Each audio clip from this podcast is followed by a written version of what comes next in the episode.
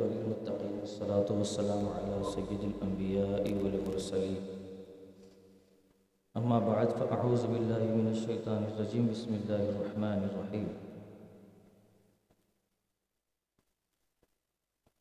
سورہ یاسین، اللہ فرماتا ہے کہ حکمت والے قرآن کی قسم، اے مصطفیٰ صلی اللہ تعالیٰ علیہ وآلہ وسلم، آپ سیدھی راہ پر ہیں۔ جو منزل مقصود کو پہنچانے والی ہے اور اس عزت والے مہربان کے اتارے ہوئے قرآن سے لوگوں کو ڈر سناؤ، قوم قریش کو کہ جن کے پاس کوئی رسول آپ کے سوا نہیں آیا۔ قوم قریش کے پاس نبی پاک علیہ الصلاۃ والسلام سے پہلے کوئی نہیں آیا۔ یہ آپ یعنی واحد پہلے اور آخری نبی ہیں کہ جو پہلے مکہ پر آئے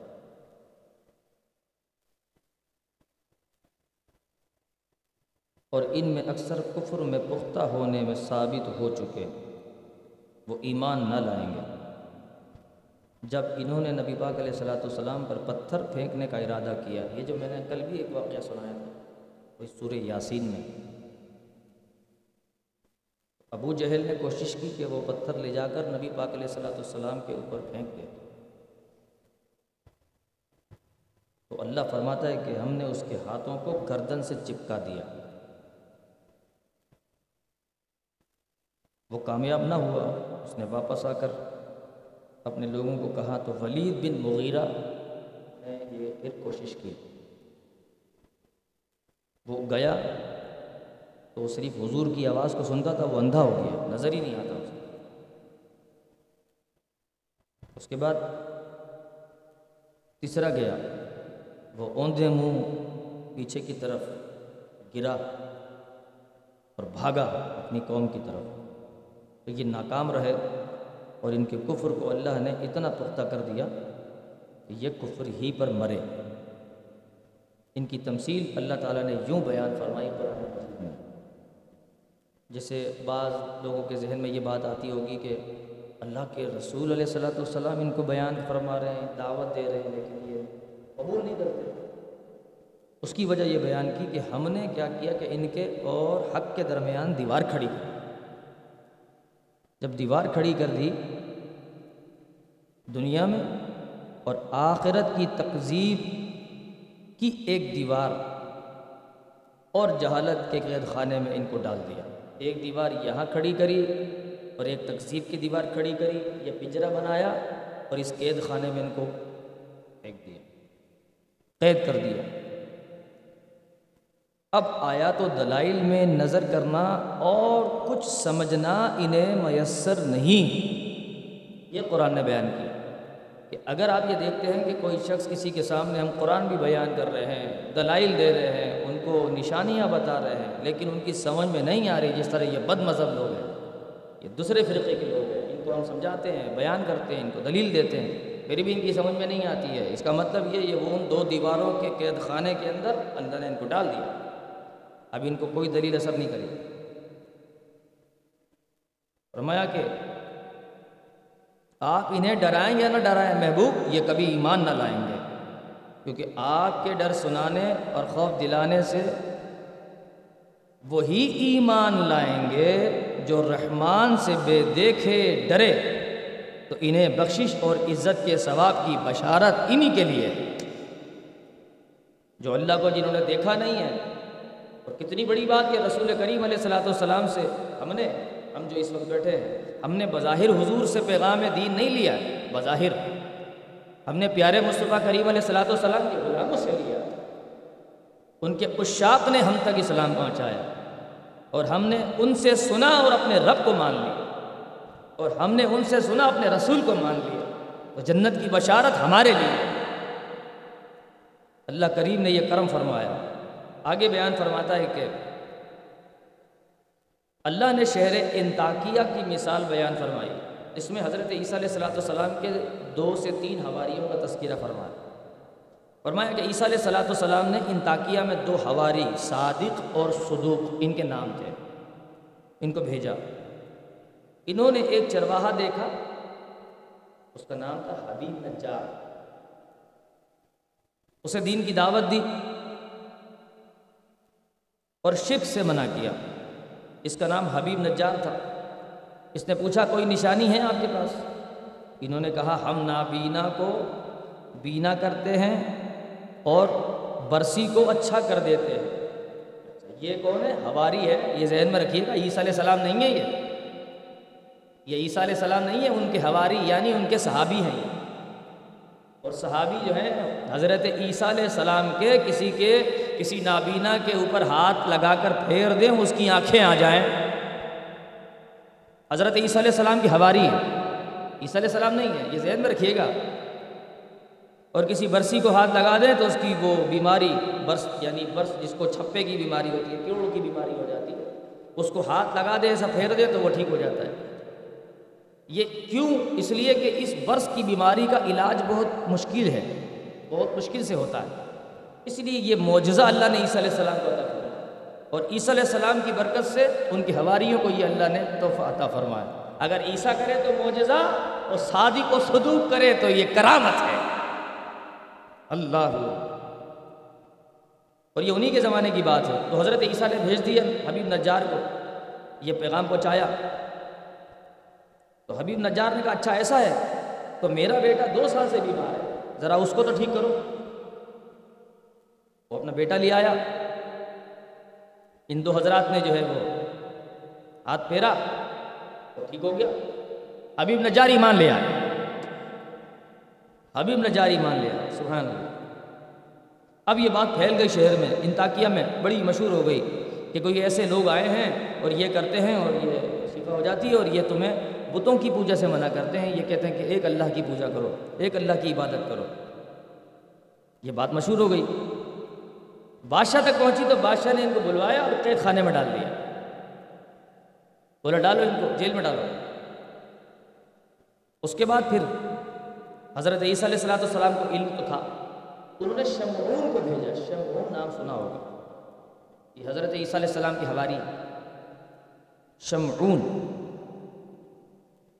حضرت عیسیٰ علیہ السلاۃ والسلام نے شمعون کو بھیجا۔ یہ بڑے ذہین و فتیل تھے۔ بہت قابل آدمی تھے۔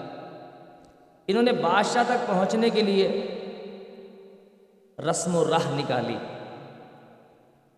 جسے ہم اردو میں کہتے ہیں کہ راستہ بنایا، کچھ سیٹنگ بنائی، یا جو ہے کوئی ایسا کوئی کیا کہتے ہیں، کیا بولتے ہیں اسے کہ تعلقات پیدا کیے کہ بادشاہ تک پہنچ گئے۔ اور بادشاہ تک پہنچنے کے بعد بادشاہ کے دربار میں بیٹھ گئے۔ اور بادشاہ سے ایسے تعلقات بنائے کہ بادشاہ کو ان پر بھروسہ ہونے لگا۔ کتنے ذہین آدمی ہوں گے۔ اس کے بعد پھر باتوں باتوں میں انہوں نے کہا کہ وہ میں نے سنا ہے کہ خانے میں دو قیدی ہے آئے تو اسی کام کے لیے تھے۔ کہا قیدی ہیں دو، بالکل ہے۔ ان کو، ان کی بات سنی تھی آپ نے پوری، بادشاہ کو کہا۔ بولا بات تو نہیں سنی تھی، انہوں نے کہا تھا، بھائی ایک خدا کی پوجا کرو، مجھے غصہ آ گیا، میں نے اٹھا کے قید میں ڈال دیا۔ نہیں، ایسا نہیں، بلائے ہیں، بات سنیں۔ بادشاہ نے کہا، بلاؤ، دو قیدیوں کو بادشاہ کے پاس لے کر۔ شمون نے دو قیدیوں کو پوچھا، انجان بن۔ بادشاہ نے کہا، انہوں نے نیا دین بتایا، مجھے غصہ آ گیا، میں نے قید میں ڈال دیا۔ شمون نے کہا، ان کی بات تو سنو، وہ کیا کہتے ہیں؟ بادشاہ نے بلایا وہ دونوں آئے۔ شمون نے پوچھا، تمہیں کس نے بھیجا تھا؟ انہوں نے کہا کہ اللہ نے بھیجا جس نے یہ ساری کائنات پیدا کی ہے۔ شمون نے کہا، اس کی تھوڑی سی صفت تو بیان کرو جو تم کہہ رہے ہو۔ آئے ہائے آئے ہائے انہوں نے کہا، وہ جو چاہتا ہے، کرتا ہے۔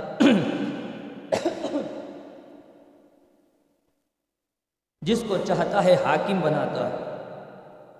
شمون نے کہا، کوئی نشانی؟ کوئی نشانی؟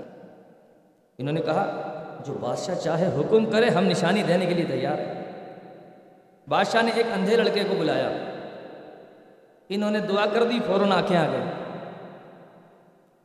شمون نے کہا کہ اب مناسب یہ ہے۔ دیکھیں، اب دلیل دیکھیں۔ اب شمون نے کہا بادشاہ کو، اب مناسب یہ ہے۔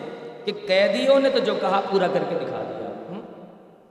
اب آپ ایسا کریں، بادشاہ کو کہا اپنے معبودوں سے کہیں کہ وہ بھی ایسا کچھ کر کے دکھا دے تاکہ آپ کی عزت رہ جائے۔ کیا بات ہے؟ تھوڑی عزت رہ جائے گی آپ کی بھی۔ تھوڑا بادشاہ کو کہا ایسا کر لو۔ بادشاہ نے شمون سے کہا، بات دراصل یہ، تم تو جانتے ہی ہو اپنے آدمی ہو۔ تم سے تو کچھ چھپا نہیں ہے۔ یہ ہمارے جو معبود ہیں نا کم وقت یہ نہ دیکھتے ہیں، نہ سنتے ہیں، نہ کچھ بولتے ہیں نہ کسی کا بگاڑتے ہیں، کچھ بھی نہیں کرتے یہ ایسی عزت پڑے پھر بادشاہ نے ان حواریوں سے کہا کہ اگر تمہارے معبود کو مردے کے زندہ کر دینے کی قدرت ہو، میں اس پر ایمان لے آؤں۔ بادشاہ نے چیلنج دے دیا مردے زندہ کرنے کے لیے۔ یہ بہت زبردست بات ہے۔ انہوں نے کہا، ہمارا معبود ہر شے پر قادر ہے۔ بادشاہ نے کہا کہ ایک دیہاتی کو لے آؤ۔ وہ ایک دیہاتی کو لے کر آئے جس کو مرے ہوئے سات دن ہو گئے۔ صرف پہ مرا تھا، کفر پہ مرا تھا۔ سات دن اس کو گزر گئے تھے مرے ہوئے۔ اس کا جسم خراب ہو گیا تھا۔ بدبو پھیل رہی تھی اسے جسم سے۔ تو صادق و مصدوق نے دعا کی، یہ زندہ ہو گیا۔ یہ زندہ ہو گیا۔ اور کھڑا ہو گیا۔ کہنے لگا، میں شرک پر مرا تھا، مجھ کو جہنم کی سات وادیوں میں داخل کیا گیا۔ میں تمہیں آگاہ کرتا ہوں، جس دین پر تم ہو، بہت نقصان دہ دین ہے۔ ایمان لاؤ۔ اور کہنے لگا، آسمان کے دروازے کھلے اور ایک حسین و جمیل نوجوان مجھے نظر آیا، جو ان تینوں شخصوں کی سفارش کرتا ہے۔ اللہ کی بارگاہ میں۔ حضرت عیسیٰ کو دیکھا اسے۔ اب حضرت عیسیٰ کو دیکھا یا کس کو دیکھا؟ مفسرین نے یوں بیان کیا۔ کہا کہ وہ سفارش کرتا ہے ان تینوں لوگوں کی۔ بادشاہ نے فوراً کہا، یہ تینوں شخص کون ہیں؟ تو وہ شخص بولا، ایک شمون ہے اور دو یہ۔ شمون کا نام لیا تو بادشاہ سک پٹا گیا کہ یہ تو میرا آدمی تھا۔ بادشاہ کو جھٹکا لگا۔ لیکن ان دو کا نام لیا تو بادشاہ پھر یقین میں آ گیا۔ بادشاہ کے دل میں اترنے لگا ابھی بادشاہ بولتا کچھ نہیں ہے۔ بادشاہ کے دل میں بات اتر رہی ہے آہستہ آہستہ۔ شمون نے دیکھا کہ بادشاہ کو تعجب ہو رہا ہے۔ شمون نے موقع سے فائدہ اٹھایا اور بادشاہ کی گلی اڑا دی۔ ہاں، گلی اڑا دی بادشاہ۔ وہ کیسے؟ بادشاہ نے کہا شمون نے جو ہے بادشاہ کو کہا کہ دیکھو، کچھ نصیحت کی، ایمان لے آؤ۔ بادشاہ کو نصیحت کی، ایمان لے آؤ۔ اسی میں بھلائی ہے۔ تو پھر یہ بادشاہ بھی اور اس کی کچھ قوم کے لوگ بھی ایمان لے آئے۔ اور کچھ لوگ ایمان لے کے نہیں آئے۔ اور عذاب الہی سے پھر ہلاک ہو گئے۔ اور ان کو اپنا جیسا کہنے والے وہ ہمیشہ انکار ہی کرتے ہیں۔ انہوں نے یہ دیکھا، یہ تو ہماری طرح ہیں، دو آدمی کیا تو ہم جیسے ہی ہیں، ہماری طرح کھاتے ہیں، ہماری طرح پیتے ہیں، اور ہماری طرح یہ بیمار بھی ہو جاتے ہیں۔ بھئی ہماری طرح ہماری طرح کے چکر میں مر گئے ہو۔ یہ ہماری طرح کا جو چکر ہے نا، یہ یہ آدمی کو لے ڈھونڈتا ہے۔ وہ تربوزیہ بھی یہی کہتا تھا نا کہ ہماری طرح اس کا بھی بڑا فرق ہوا۔ اچھا پھر اس، اسی رکوع میں آگے بیان ہوا کہ اب یہ بات جب پھیلی نا آگے، تو جنہوں نے جو ایمان نہیں لائے تھے، ان میں غصہ پڑ گیا۔ اور انہوں نے کیا کام کیا کہ کچھ عرصے میں وہ دو جو ہواری تھے نا، وہ ان کے ہاتھ لگے اور روڈ پر انہوں نے ان سے بات چیت کی۔ یعنی روڈ ہو یا کوئی علاقہ ہو یا کچھ، کوئی صحرا ہو، وہ مل گئے، ہاتھ میں چڑھ گئے۔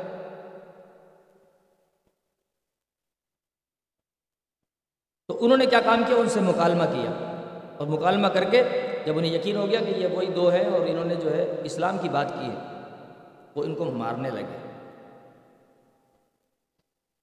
تو جب ان کو مارنے لگے تو یہ جو حبیب نجار تھے نا، یہ مسلمان تو ہو ہی گئے تھے۔ تو یہ غار میں جا کے گوشہ نشینی انہوں نے اختیار کر لی تھی، یہ غار میں اللہ کی عبادت میں لگے ہوئے۔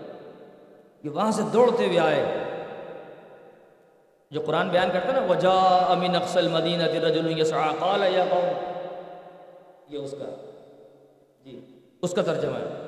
وہ ایک جو قوم سے، جو ایک پیچھے سے قوم سے نکل کے آئے میری قوم، ان کی اتباع کرو۔ اتبعو اتبعو المرسلین۔ یہ حجبیب نجار تھے، جنہوں نے آ کر کہا تھا۔ انہوں نے نصیحت کی لوگوں کو۔ تو لوگوں نے بولا اچھا تم بھی ایمان لے آئے، تم بھی انہی میں سے ہی ہو۔ انہوں نے کہا کہ ظاہر ہے میں اپنے رب پر ایمان لے آیا انہوں نے کیا کام کیا؟ کفار نے کہ ان کے اوپر خوب پتھر برسائے، خوب پتھر برسائے۔ اتنا اتنا اتنا کہ ان کو پیروں سے، پاؤں سے کچل کچل کے شہید کر دیا۔ حبیب نجار شہید ہو گئے۔ ان کی قبر جو ہے وہ انتاکیہ میں ہی ہے۔ جب انہیں مار رہے تھے، انہوں نے حضرت عیسیٰ علیہ السلاۃ والسلام کے فرستادوں یعنی بھیجے ہوئے یہ جو دو ہواری تھے، ان سے، ان کی طرف دیکھا۔ ان سے کہا آپ دونوں گواہ رہیے گا، میں اللہ پر ایمان لایا۔ میں اللہ کا بندہ ہوں، اللہ پہ ایمان لایا۔ جب وہ قتل ہو چکے، تو بطریقہ اکرام یعنی عزت کے طریقے پر ان سے فرمایا گیا کہ جنت میں داخل ہو جاؤ۔ جب وہ جنت میں داخل ہوئے، وہاں کی نعمتیں دیکھی، تو کہا کہ کسی طرح میری قوم کو اس کا پتہ چل جائے کہ دیکھو، میرے رب نے مجھے بخش دیا اور مجھے اتنی عزت سے نوازا۔ حبیب نجار کی یہ تمنا تھی کہ ان کی قوم کو یہ معلوم ہو جائے۔ کہ اللہ نے ان کی مغفرت فرما دی ہے۔ تاکہ قوم کو مرسلین کے دین کی طرف رغبت ہو جائے۔ یہ ان کی تمنا تھی حبیب نجار کی۔ لیکن کیونکہ پروردگار عالم نے کچھ پردہ رکھا ہوا ہے، تو اللہ تعالیٰ نے یہ ثابت کرنے کے لیے ان کو ان کو دکھانے کے لیے کہ ان کو یقین آ جائے کہ حبیب نجار حق پہ تھے، جنتی تھے۔ تو اللہ تبارک و تعالیٰ نے دیر نہ کی اور اس قوم پر عذاب نازل تاخیر نہ کی، جبکہ اللہ تعالیٰ عذاب میں تاخیر فرماتا ہے۔ کیونکہ ان کی خواہش تھی، اللہ کے بندے تھے، اللہ کے ولی تھے۔ تو اللہ نے ان کی دعا قبول فرمائی۔ تو حضرت جبریل کو حکم ہوا کہ ان کو ایک آواز لگا دو بس، ہولناک آواز۔ حضرت جبریل کی آواز، اللہ، جب آپ نے ہولناک آواز نکالی، سب سن کے ہی مر گئے۔ آسمان سے فرشتوں کے لشکر نہیں اتارے گئے عذاب کے لیے۔ بس ایک آواز آئی اور ایک آواز میں ہی کام تمام۔ وہ بجھ گئے، ایسے بجھ گئے جس طرح آگ بجھ جاتی۔ ہے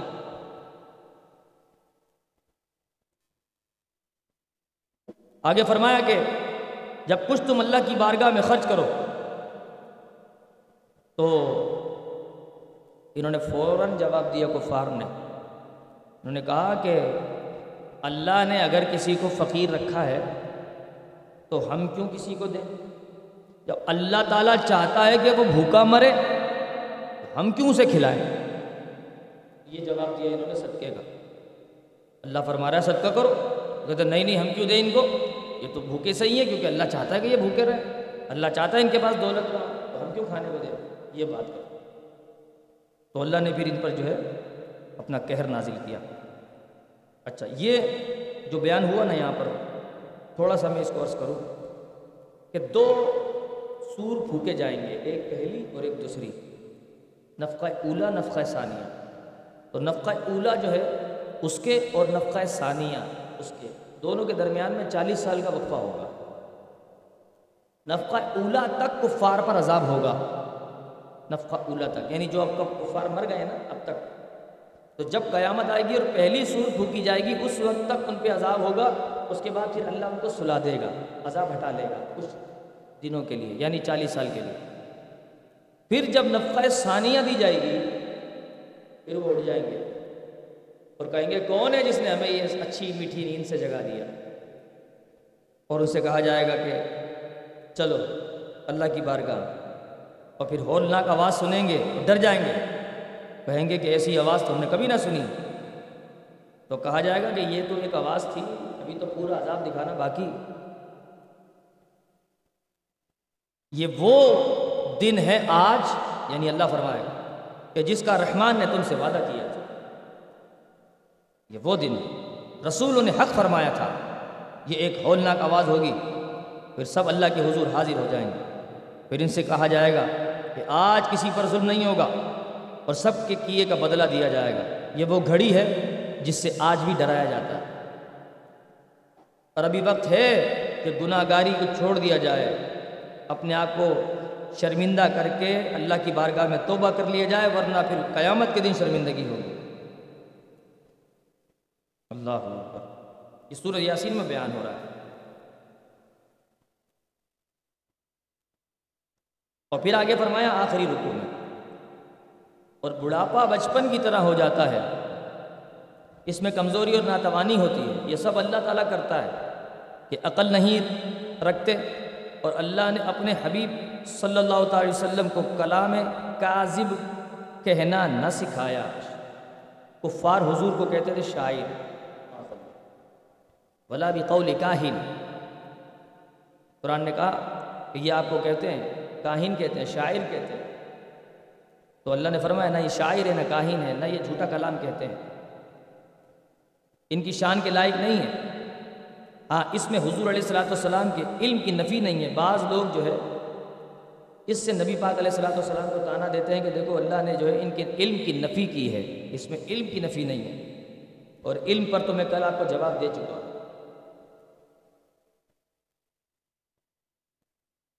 اللہ کریم سے دعا کرتے ہیں کہ پروردگار عالم، ہمیں قرآن مجید کو پڑھنے، سمجھنے، سننے، اس پر عمل کرنے اور دوسروں تک پہنچانے کی توفیق رفیق عطا فرمائے۔ اور عامل قرآن و حدیث بنائے اور اپنی بارگاہ میں ہم سے وہ خدمت لے لے جس سے وہ راضی ہوتا ہے اور اس ماہ مبارک کی جو مبارک ساعتیں ہیں اللہ تعالیٰ اسے ہم ہمارے حق میں قبول فرمائے اور جو کچھ ہم کر سکے، پروردگار جو ہے اسے اپنی بارگاہ عزت میں قبول فرما کر ہمیں مغفرت سے نوازے۔ آمین۔ واخر دعوانا الحمد للہ رب الحمد للہ رب العالمین والعاقبۃ للمتقین والصلاة والسلام على سید الانبیاء والمرسلین اما بعد فاعوذ باللہ من الشیطان الرجیم بسم اللہ الرحمن الرحیم خلاصہ تفسیر اللہ رب العالمین جل شانہ عم نوالہ فرماتا ہے، تمام خوبیاں اسی کے لیے ہیں جو آسمانوں اور زمینوں کا بنانے والا ہے۔ اور فرشتوں کو اپنے انبیاء کی طرف رسول کر کے بھیجنے والا ہے۔ جن بعض فرشتوں کے دو دو، تین تین، چار چار پر بنائے ہیں اور مزید بھی پر پیدا فرماتا ہے۔ اب یہ یوں اللہ تعالیٰ جو ہے سورہ فاتر میں بیان فرماتا ہے کہ فرشتوں کو بھی اللہ ہی پیدا کرتا ہے۔ اور یہاں تک بتا رہا ہے کہ بعض کے دو دو پر ہوتے ہیں، بعض کے تین تین پر ہوتے ہیں، بعض کے چار چار پر ہوتے ہیں۔ اور حضرت جبریل امین علیہ السلاۃ والسلام کے تو کئی پر ہیں۔ اس طرح مختلف فرشتوں کو مختلف تعداد کے پر عطا فرمائے۔ فرشتوں اور دیگر مخلوق کو، کیونکہ وہ ہر چیز پر قادر ہے اور اللہ اپنے بندوں پر رحمت کے دروازے کھولتا ہے۔ کسی کو مجال نہیں اس کی رحمت کو روکے۔ اگر اللہ نے کسی پر فضل کیا اور کسی پر اللہ کی رحمت ہے، دینی اعتبار سے یا دنیاوی اعتبار سے، تو یہ اللہ کی رحمت ہے۔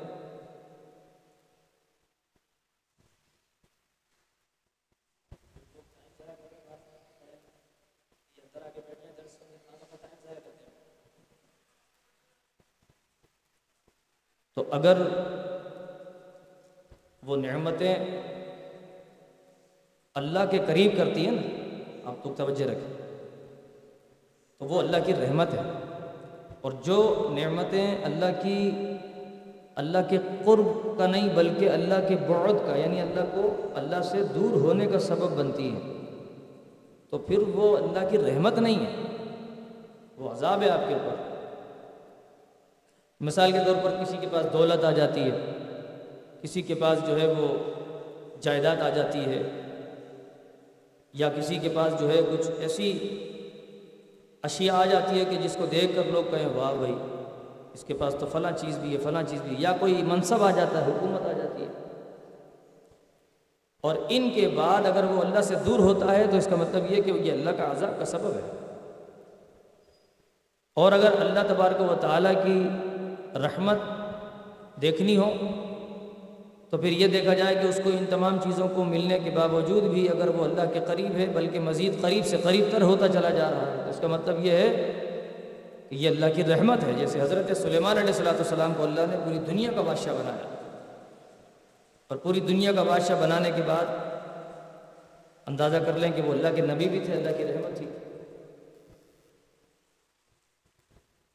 اور اگر کسی پر اللہ کی رحمت ہو جائے تو اس پر حسد نہیں کرنی چاہیے۔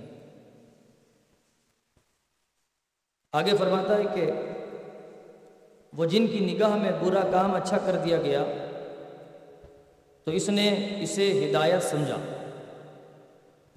یعنی گلوکار کو گانا گانا اچھا کر دیا۔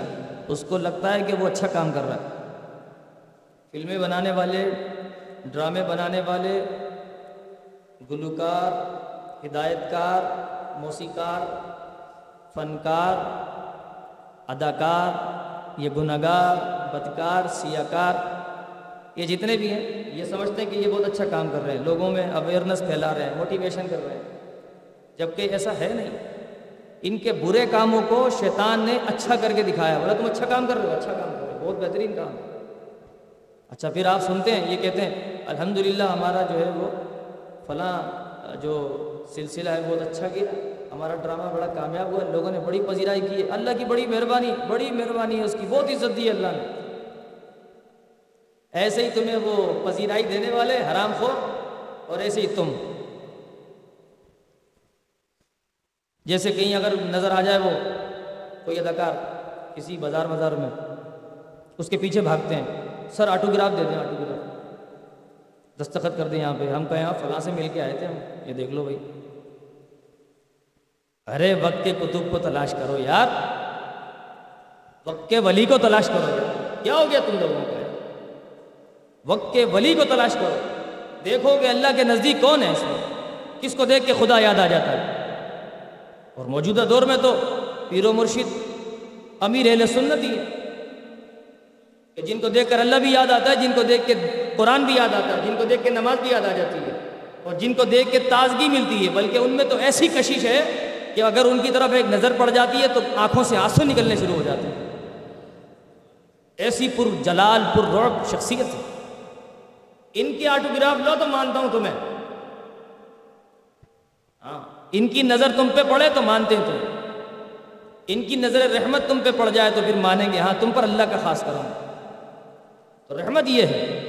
ایسا نہیں۔ رحمت یہ نہیں ہے کہ آپ جو ہے اداکاروں سے یا ڈراموں بنانے والوں سے مل کر اور پھر برے کام کسی کی نگاہ میں اچھا ہو جائے تو یہ اس کی ہدایت کی علامت نہیں۔ وہ اپنی ہدایت سمجھ رہا ہے اسے کہ یہ ہمارے لیے بہت بڑا کام ہے، ہم بہت نیک کام کر رہے ہیں۔ بس یہ بڑی عزت دی، اللہ نے ماشاء اللہ ہم نے بڑے ڈرامے فلمیں بنا لی ہیں۔ اللہ نے بڑی عزت دے دی۔ معاذ اللہ سم معاذ اللہ بلکہ میں آپ کو ایک حکم شرح بیان کر دیتا ہوں۔ اگر کوئی شخص اس کو اسلام سمجھ کر اور نیکی سمجھ کر کرتا ہے، تو وہ تو دار اسلام سے بھی خارج ہے۔ ڈرامے بنانے والا، فلمیں بنانے والا بےحودہ حرکتیں کرنے والا، غیر عورتوں کے ساتھ جو ہے وہ کسی ڈرامے میں، کسی فلم میں وہ اس کی بیوی ہوتی ہے، کسی فلم میں اس کی بہن ہوتی ہے، کسی فلم میں اس کی ماں بن جاتی ہے۔ تو اس طرح بےحودگی کر کے اور اس کو اگر کار سباب سمجھے، تو یہ تو ظاہر کفر ہے۔ گناہ کو کوئی حلال سمجھے تو کفر ہے۔ تو ایسی صورت میں جو ہے، ان کو تو اپنے ایمان کی فکر کرنی چاہیے کہ یہ گناہ کرتے ہیں پھر کہتے ہیں الحمدللہ۔ تمام تعریفیں اس اللہ کے لیے، جس نے ہمیں یہ کام کرنے کی توفیق دی ہے۔ معاذ اللہ، سننا معاذ اللہ۔ اللہ توفیق دے گا تمہیں گناہ کرنے کی۔ اللہ بالکل توفیق نہیں دیتا گناہ کرنے کی، یہ ذہن میں رکھیے گا۔ اگر کسی کی سوچ یہ ہے، ایک مکتب فکر ہے، ان کی، ان کا یہ عقیدہ ہے۔ وہ یہ کہتے ہیں کہ گناہ بھی اللہ کرواتا ہے۔ جیسے نیکی اللہ کرواتا ہے۔ اس کو میں پہلے بھی بیان کر چکا ہوں، فَأَلْهَمَهَا فُجُورَهَا وَتَقْوَاهَا۔ یہ آیت وہ بطور دلیل پیش کرتے ہیں۔ منکرین حدیث۔ وہ یہ سمجھتے ہیں کہ جو بندہ گناہ کرتا ہے، وہ گناہ بھی اللہ کرواتا ہے۔ معاذ اللہ۔ جبکہ ایسا ہے نہیں۔ گناہ بندہ خود کرتا ہے۔ اور نیکی پروردگار عالم کراتا ہے۔ ایسے تو پھر بڑے بڑے گناہ گار آ جائیں گے، وہ کہیں گے بھائی اللہ کا ہم پہ خاص کر رہے اتنے سارے گناہ کروائے ہم سے۔ معاذ اللہ پھر تو سب آئیں گے۔ اور پھر وہ بھی آئیں گے۔ تمہیں معلوم ہے سب سے بڑا گناہ گناہ کون سا ہے؟ کہیں گے نہیں، ہمیں نہیں معلوم۔ ہم بتاتے ہیں، کفر ہے۔ سب سے بڑا گناہ کفر ہے۔ تو پھر کفار بھی آ جائیں گے۔ دیکھو، ہم سے تو کفر بھی کرایا اللہ نے۔ کہ اللہ کرا رہا ہے کفر؟ معاذ اللہ یہ کیسی تعلیم دے رہے لوگوں کو؟ یہ کیسا عقیدہ لوگوں کو دے رہے سب سے بڑا گناہ تو کفر ہے نا؟ اگر کوئی شخص مسلمان ہے اور بہت زیادہ گناہ گار ہے، بہت زیادہ گناہ گار ہے، اس کے پاس کوئی ایک نیکی نہیں ہے، لیکن وہ مسلمان ضرور ہے، تو وہ کفر کے نزدیک بہت کم ہے۔ وہ جنت میں ضرور جائے گا اگر توبہ کر کے اللہ کی بارگاہ میں اللہ اس پر نظر کرم فرما دے، وہ توبہ کر لے، وہ جنت میں چلا جائے گا، ایمان کی وجہ سے۔ اور اگر ایک شخص بہت گناہ گار ہے بدکار ہے سیاہ کار ہے لیکن اس کا کفر بھی اس کے ساتھ ہے، تو وہ جنت میں نہیں جا سکتا۔ کیونکہ آپ کے پاس جنت میں جانے کی ڈگری جو ہے، وہ ایمان ہے۔ پھر فرمایا کہ یہ ہرگز ان لوگوں کے برابر نہیں ہو سکتے کہ جو لوگ گناہ گار ضرور ہیں، لیکن اپنے برے عمل کو عمل کو برا سمجھتے ضرور ہیں کہ یہ ہمارا عمل برا ہے۔ ہم مانتے ہیں کہ ہم گناہ گار ہیں، ہم تسلیم کرتے ہیں، ہم سیاہ کار ہیں۔ ہم آسیوں کے سردار ہم مانتے ہیں۔ گناہ گار ضرور ہیں، لیکن تسلیم تو کرتے ہیں۔ گناہ کر کے مانتے تو ہیں ہاں ہم گناہ گار ہیں۔ اور اس پر الحمدللہ اور ماشاء اللہ کے نذرانے یا شکرانے نہیں کرتے۔ اور حق کو حق سمجھتے ہیں، باطل کو باطل سمجھتے ہیں۔ یہ جو گناہ کو نظروں میں اچھا کرنے والا معاملہ تھا، یہ ابو جہل اور مشرقین مکہ کے حق میں یہ آیت نازل ہوئی تھی۔ یہ اپنے برے اعمال کو اچھا سمجھتے تھے۔ اور یہ سمجھتے تھے ہم اپنے خداؤں کی مدد کر رہے ہیں۔ کیونکہ یہ جو محمد صلی اللہ علیہ وسلم تشریف لائے ہیں، یہ ہمارا جو سابقہ ایمان ہے، ہمارا سابقہ جو مذہب ہے، اس سے ہمیں ہٹا رہے ہیں۔ تو ہم اپنے خداؤں کی مدد کر رہے ہیں اور یہ بڑا نیک کام کر رہے ہیں۔ اور ہم کٹر پن اپنے مذہب کا دکھا رہے ہیں۔ اپنے مذہب کا کٹر پن دکھا رہے ہیں کہ ہم اپنے مذہب میں کٹر ہیں یا ہم اپنے مذہب کے اندر پکے ہیں۔ یعنی یہ جو ہے کوئی ان کے نزدیک بڑی ایمان کی بات تھی۔ جبکہ ایسا ہے نہیں، اللہ فرما رہا ہے۔ کہ یہ آیت جو ہے اصحاب بدت کے حق میں بھی نازل ہوئی ہے، ایک قول یہ بھی۔ ہے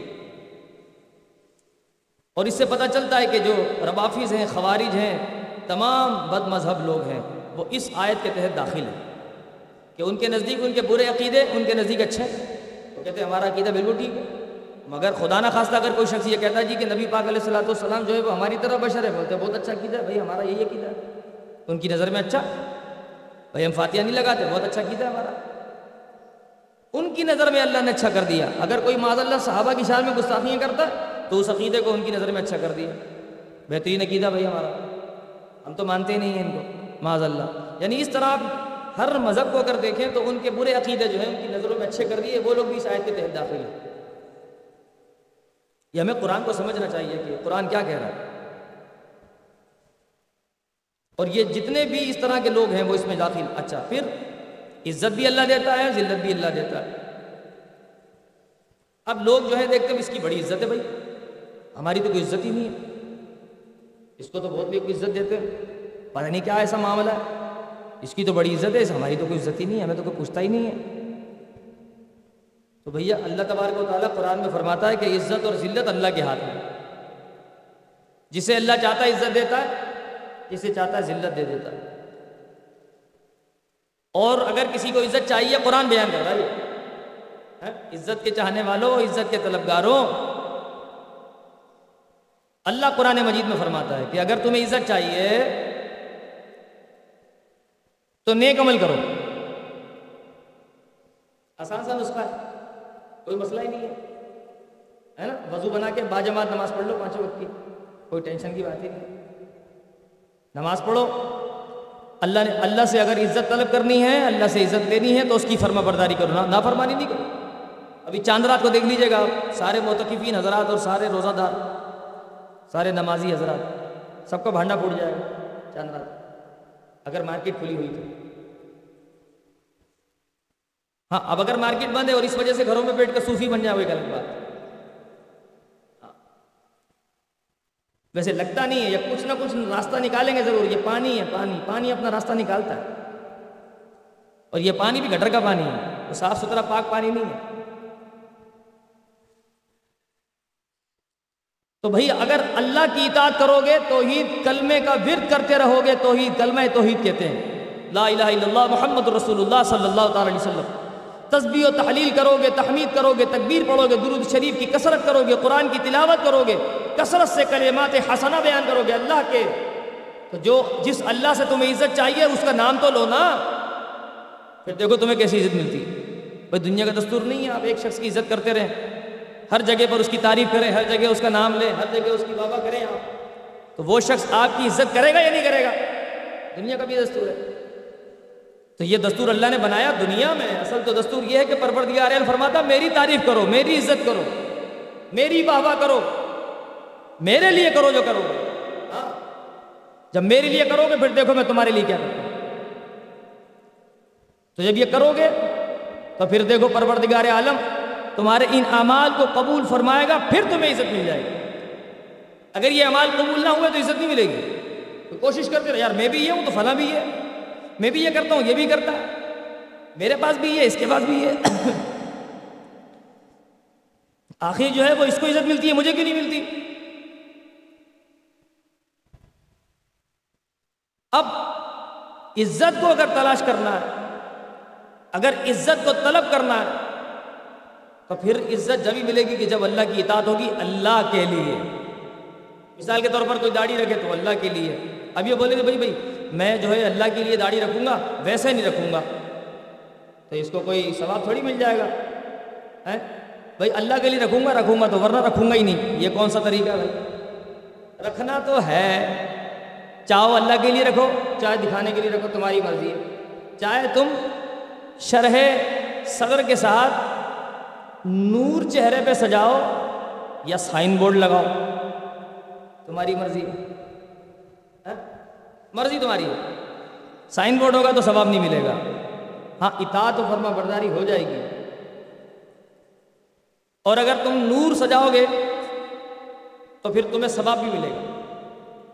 اچھا اسی طریقے سے نماز پڑھو۔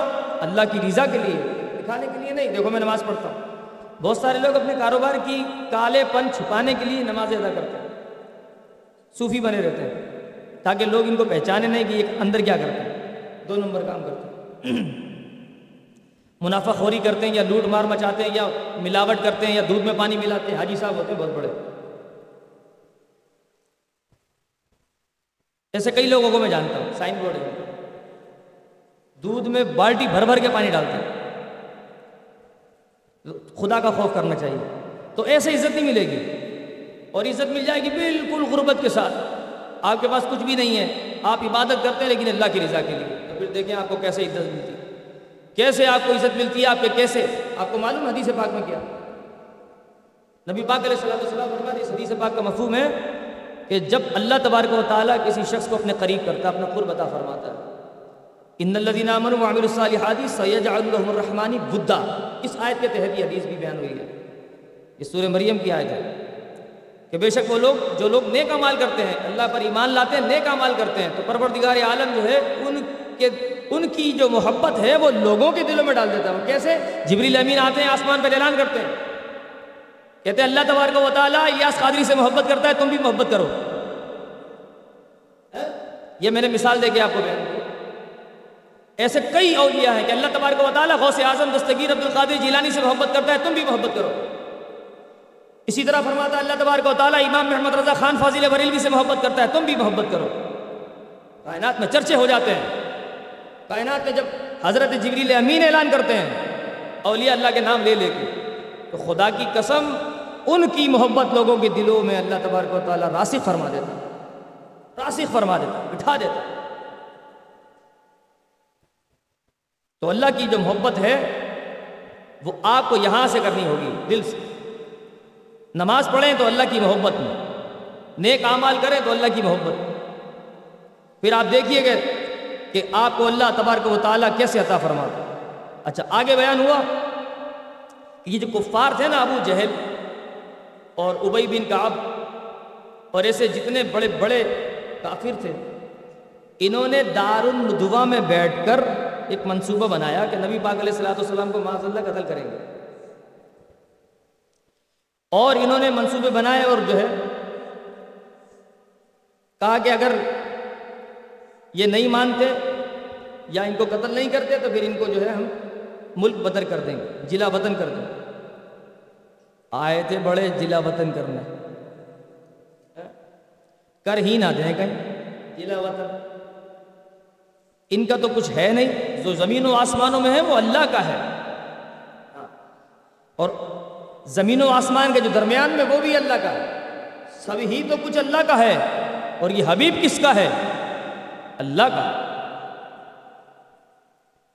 تو نبی پاک علیہ صلاۃ والسلام سے پروردگار عالم نے فرمایا، محبوب یہ کچھ نہ کر سکیں گے آپ۔ کچھ بھی نہ کر سکیں۔ گے یعنی ابو جہل نے یعنی نبی پاک علیہ صلاۃ والسلام پر ایک پتھر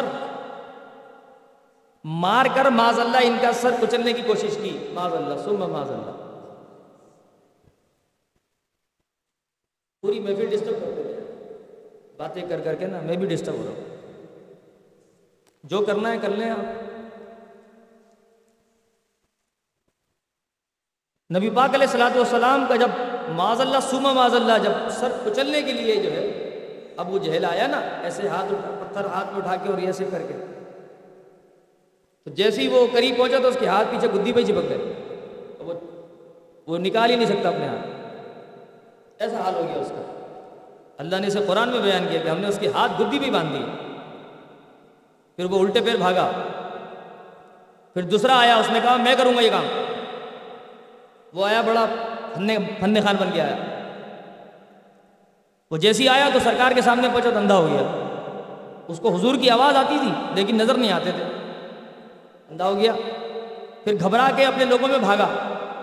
جب اپنے لوگوں میں پہنچا تو بعد ہی لوگوں کو دیکھتا نہیں، اندھا ہو گیا، بالکل نظر نہیں آیا۔ ہائے ہائے میری خرابی، ہائے ہائے میری خرابی۔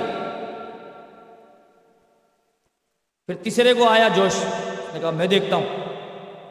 وہ بھی گیا، پتھر لے گیا بس اس نے دیکھا کہ اس کے سامنے ایک بہت بڑا سانڈا وہ کھڑا ہوا ہے۔ اور اس نے ہش بس کیا۔ یہ ایسے بھاگا، الٹے پیر۔ اور اپنے لوگوں کو بتایا، بھیا، بہت بڑا سانڈا تھا بیچ میں، اگر میں اگر پیچھے نہیں ہٹتا نا، بھاگتا نہیں تو یہ تو مجھے کچل دیتا. تم کر کے تو دیکھو، نبی پاک علیہ السلام والسلام کی طرف بڑے ہیں، کائنات کے بادشاہ، ان کے صدقے کائنات بنی ہے تم ان کو جلا وطن کرو گے یا وطن تمہیں ان کے صدقے ملا تھا. تو نبی پاک علیہ السلام والسلام کہ یہ جو دشمن تھے، اللہ نے نبی پاک صلی اللہ تعالیٰ علیہ وسلم کو محفوظ فرمایا اور ان دشمنوں کو ان کی مکاریوں کی سزا بدر میں دے دی۔ بدر میں ان کی گردنیں کٹ گئیں اور ان کو ان کی مکاریوں کی جو ہے سزا ملی۔ کیا فائدہ ہوا؟ جہنم میں جلتے ہوں گے اور قیامت تک جلتے رہیں گے اور ہمیشہ جلتے رہیں گے۔ اللہ اکبر۔ ایمان بہت بڑی دولت ہے۔ محبت سے پڑھیں آپ، لا الہ الا اللہ، محمد رسول اللہ صلی اللہ علیہ وسلم۔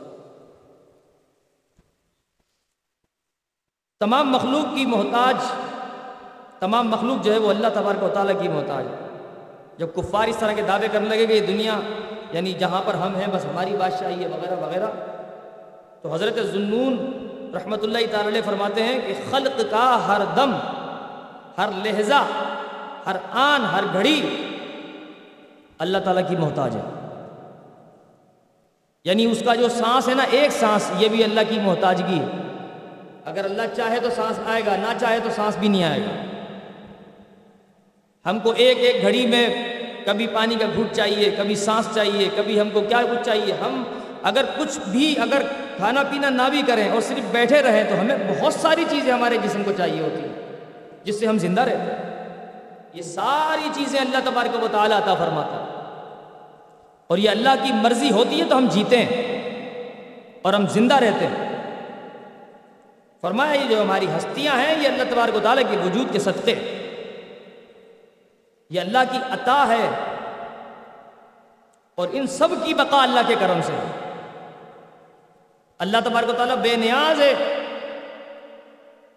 اور ساری خوبیاں پروردگار عالم کے لیے۔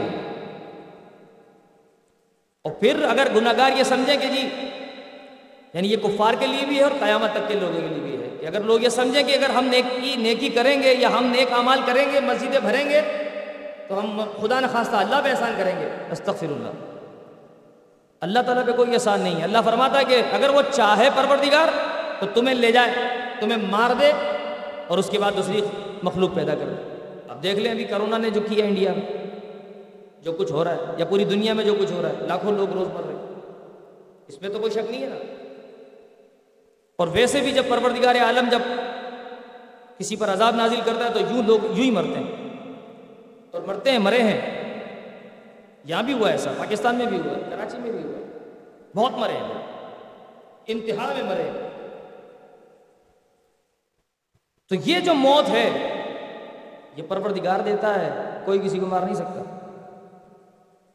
اور فرماتا ہے کہ ہم تمہیں لے جائیں اور نئی مخلوق لے کر آئیں جو صرف اور صرف ہماری موتی و فرما باردار ہو، صرف ہماری عبادت کرے۔ بس ہم چاہیں تو ایسا کر سکتے ہیں۔ لیکن ہم نے تمہیں موقع دیا کہ تم کر لو، تم کرو گے تو تمہارے لیے بھلا ہوگا۔ تو اللہ سے ڈرنا چاہیے، نیکیوں میں کثرت کرنی چاہیے، گناہوں سے بچنا چاہیے۔ کیونکہ اللہ تعالیٰ کے لیے کچھ دشوار نہیں ہے۔ ہم کہیں کہ چلو آج گناہ کر لیتے ہیں، کل سے نیک بن جائیں گے۔ آج سے یہ کام کر لیتے ہیں، کل سے نیک بن جائیں گے۔ اتنا چانس ہمیں جو مل رہا ہے نا یہ یہ غنیمت ہے۔ ایسا نہ ہو کہ اللہ تعالیٰ نے تمہارے چانس ختم کر دی اور تم چانس لے کے بیٹھے ہو۔ ایسا نہ ہو خدا نخواستہ کہ میں کل سے تو لازمی کر لوں گا بھائی۔ میں جمعے سے نماز شروع کر دوں گا۔ تیرا جمعہ آنے سے پہلے تو جو ہے قبر میں ہوگا، پھر کیا کرے گا؟ پھر کیا کرے گا؟ یا جی وہ فلاں ٹائم آنے سے پہلے میں یہ کام کر لوں گا۔ بس یہ ہو جائے۔ پھر دیکھو میں تو پکا حاجی بن جاؤں گا۔ پھر تو دیکھو میں ایسا پکا نمازی بن جاؤں گا، سب کو پیچھے چھوڑ دوں گا۔ ایسے کہ نیک کام خوب صدقہ کروں گا، خوب ریاضتیں کروں گا، داڑھی بڑھا لوں گا، وغیرہ وغیرہ۔ ایسا نہیں سوچنا چاہیے، بلکہ سوچنا ہی نہیں چاہیے، کر لینا چاہیے۔ سوچنے کی کیا ضرورت ہے؟ کر لینا چاہیے۔ ہمارا کھانے کا وقت ہوتا ہے، اللہ میں کھلا دیتا ہے۔ تقاضا نہیں ہوتا، کوئی فرشتہ آ کے یہ نہیں بولتا، بھائی یہ کام کرے گا تو تجھے کھانا ملے گا۔ ایسا نہیں ہے۔ کھانا کھا لیتے ہیں ہم۔ کتنی مہربانی اللہ کی۔ ہم گناہ کرتے ہیں، وہ ہمیں کھانے کو دیتا پینے کو دیتا ہم یہ سمجھتے ہیں، ہم خود کر رہے ہیں۔ خدا کی قسم میں بتا رہا ہوں کہ اس کا جو خاموشی ہے نا اللہ تعالیٰ کی، جو ہمیں آواز نہیں آتی ہے، یا ہمیں جو ہے کہیں ادھر ادھر سے ایسا کوئی اشارہ نہیں ملتا کہ یہ قدرت کی طرف سے اشارہ ہے، کوئی آواز نہیں آتی ہے ہمیں کوئی ہنجوڑتا نہیں ہے، اس کا مطلب یہ نہیں ہے، یہ بہت خطرناک ہے ہمارے لیے، بہت خطرناک ہے۔ اس سے ہمیں ڈرنا چاہیے۔ بعض لوگوں کی فطرت یہ ہے کہ جب کوئی کسی کو کہتا ہے تو وہ ڈر کے پھر وہ فرما برداری کرتے ہیں۔ لیکن بعض لوگوں کا یہ وطیرہ ہے، یہ نیک لوگوں کا ہے۔ جو اللہ کے اولیاء ہیں، بڑے پہنچے ہوئے ہوتے ہیں، وہ یہ دیکھتے ہیں کہ ہم سے جو گناہ ہوا اور ہمیں پروردگار نے ابھی کچھ نہیں کہا، اس کا مطلب یہ ہے کہ ہمارا کام تمام ہو جائے گا۔ تو وہ اتنے ڈرتے ہیں، اتنے ڈرتے ہیں کہ پروردگار کی بارگاہ میں سجدے میں گر کر اللہ سے توبہ اور استغفار اور معافی مانگتے رہتے ہیں۔ مجھے بتائیں نا کہ ہمارے سے اگر گناہ ہو جاتا ہے تو ہمیں کوئی شرم حیا آتی ہے ہمیں تھوڑی سی؟ یا کوئی تھوڑی ندامت آ جاتی ہے ہمارے اندر کہ یار ہم سے یہ گناہ ہوا یا ہمیں تھوڑی سی بھی مطلب غیرت ہو کہ ہم جو ہے تھوڑا سا ندامت کر لیں کہ یا اللہ یہ ہم سے گناہ ہو گیا تھا تو معاف فرما دے۔ جو کرتے ہیں ان کی بات نہیں کر رہا تو ڈرنا چاہیے۔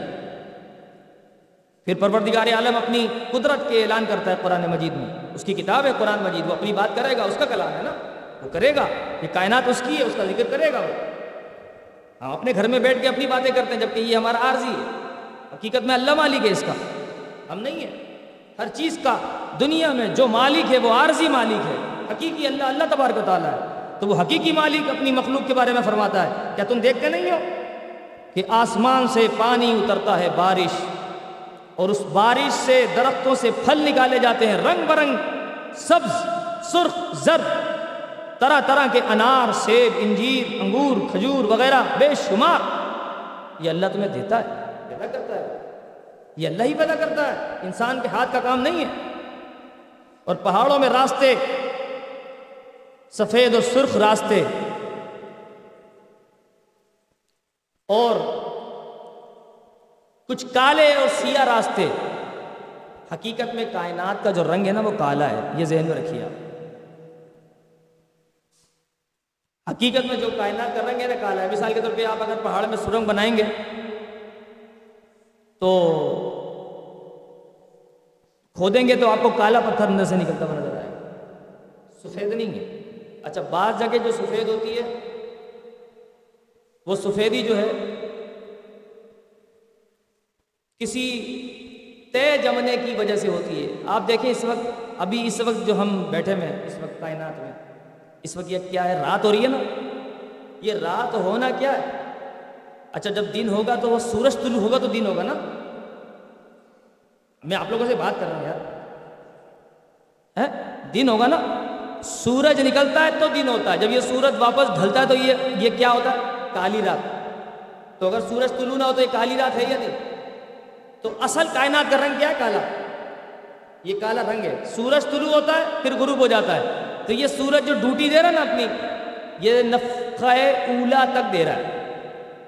یہ ڈیوٹی اپنی پوری کر لے گا۔ جب قیامت آئے گی نا اس وقت تک، جب نفقہ اولا ہوگی، چنگاڑ، پہلی آواز آئے گی، بس اس کے بعد سورج ختم، فنا، چاند فنا، سب فنا سب فنا ہو جائے گا۔ سب فنا ہو جائے گا۔ کافی ہو لیکن حشر تک۔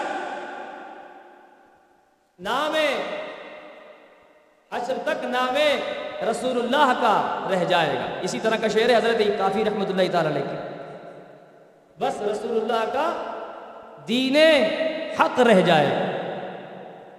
چاہے شہر میں الفاظ ادھر ادھر بلے ہو گئے ہوں، مسئلہ نہیں، مفہوم تو سمجھ گئے نا۔ مفہوم تو سمجھ گئے نا، تو بچے گا کچھ بھی نہیں۔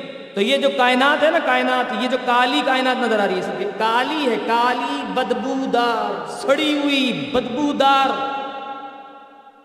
اس کائنات پہ لوگ مرتے ہیں۔ اس پر مرتے ہیں۔ اس کو سمجھتے ہیں بہت حسین ہے۔ کالی کبھی حسین ہوئی ہے؟ اس پر مرتے ہیں۔ اس کے اس کے چکر میں اللہ کو بھول جاتے ہیں۔ اس کے چکر میں اللہ تعالیٰ کی یاد کو بھلا دیتے ہیں۔ اس کے چکر میں جہنم میں چلے جاتے ہیں۔ اس کے چکر میں جنت کو چھوڑ دیتے ہیں، جنت کو کھو دیتے ہیں۔ کتنے بے وقوف ہیں۔ کتنی کم عقلی کا ثبوت دیتے ہیں یہ۔ اور اپنے آپ کو عقل مند سمجھتے ہیں۔ یہ کالی بدبودار مری ہوئی مری ہوئی، سڑی ہوئی بدبودار بھینسے سے بدتر، مردار سے بدتر دنیا ہے یہ کالی۔ قرآن نے اس کو بیان کیا، یہ کالی دنیا۔ یہ کالی کالی ہم نے اس میں ہریالی پیدا کی۔ ہم نے سورج سے اس میں روشنی کی ہے۔ ہم نے وہ پروردگار اللہ جل مجدہ ہے، جس میں اس نے روشنی کی ہے۔ ہم اس کی روشنی میں گناہ کرتے ہیں۔ پھر اس نے یہ سورج غروب کر دیا تاکہ تم رات کے اندھیرے میں تمہیں لوگ نہ دیکھیں، تم میری عبادت کرو، میرا ذکر کرو۔ ہم اس کے رات کے اندھیرے میں اس کی نافرمانی کرتے کہ ہمیں کوئی دیکھ رہا نہیں ہے؟ کیا وہ ہمیں دیکھ نہیں رہا جو جس نے یہ کالی رات بنائی؟ کیا ہمیں دیکھ کوئی نہیں رہا کہ جس نے یہ سورج بنا کر ہمیں روشنی کی کہ تم اپنے دنیا کے کام کر لیا کرو یا کیونکہ اندھیرے میں کچھ نظر نہیں آتا، تو سورج کی روشنی میں تم دیکھ کے کام کر لو گے۔ اور دن کے اجالے میں تم روزی کماؤ گے تاکہ تم سکون سے میری عبادت کر سکو۔ تم وہی ٹکے کما کے گناہ کرتے ہو، عبادت نہیں کرتے۔ قرآن بیان کر رہا ہے۔ ہم قرآن پڑھیں تو پھر اللہ کی طرف آئیں۔ ہم قرآن نہیں پڑھتے۔ ہم قرآن سے دور ہو گئے۔ یہ جو آج کی رات شب قدر کی غالب ترین رات کہلاتی ہے۔ بقول ابن عباس رضی اللہ تعالیٰ عنہ کے ستائیسویں شب شب قدر ہوتی ہے۔ یہ قرآن کے نزول کی رات ہے۔ اس دن قرآن کا پیغام نہ دے تو کب دے یار؟ اس دن اگر قرآن کے بارے میں نہ بتائیں تو کب بتائیں آپ؟ کو اب بھی ہمارے پاس وقت نہ ہو کہ ہم قرآن کو نہ سنیں۔ جس دن قرآن نازل ہوا، جس رات کو قرآن نازل ہوا، اس رات کو قرآن کی بات سننے کا وقت نہیں ہے ہمارے پاس۔ جب اس رات کو قرآن سننے کا وقت نہیں، جب اس رات کو قرآن کا ذکر سننے کا وقت نہیں، جس رات کو قرآن نازل ہوا ہے، تو پھر ہمارے پاس وقت کیا ہے؟ ہم ہمارا وقت گیا کدھر ہے؟ ہمارا وقت چلا کدھر گیا ہے؟ ہم نے اپنے وقت کو لگا کدھر دیا ہمارے پاس قرآن سننے کا وقت نہیں۔ اس سے بڑھ کر ہماری شامت اعمال کیا ہوگی؟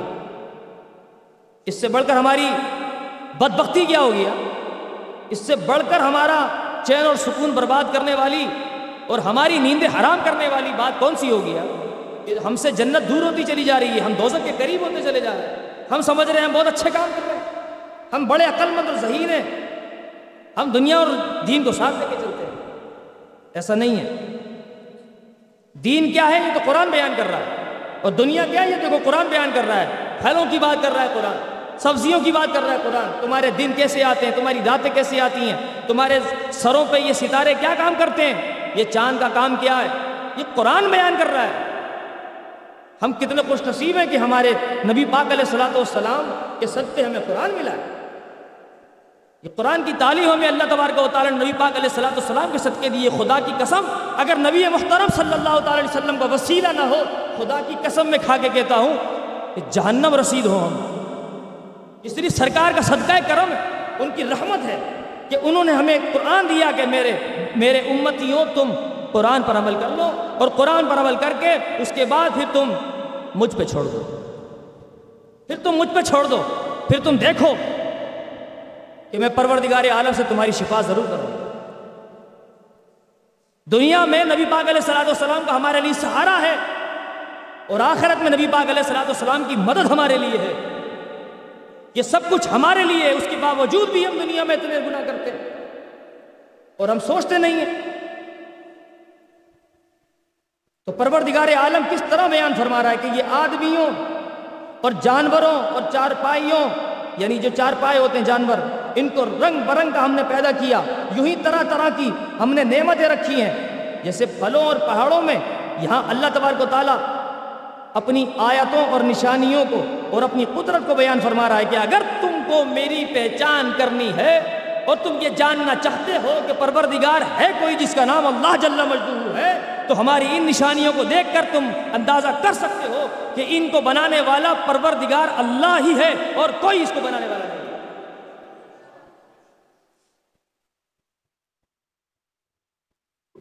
اور اس کی تخلیق اللہ تبارک و تعالیٰ کی ذات کی آثار و نشانیاں ہیں۔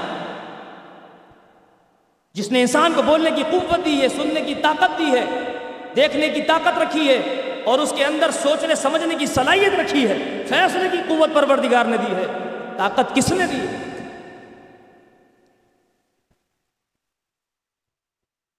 پھر فرمایا کہ جب یہ ساری چیزیں اللہ تبارک بطالہ کی ذات پر دلیل ہیں، دلیل دلیل ہے یہ۔ اللہ ہے۔ تو بت پرست بت کو پوجا نہ کرے۔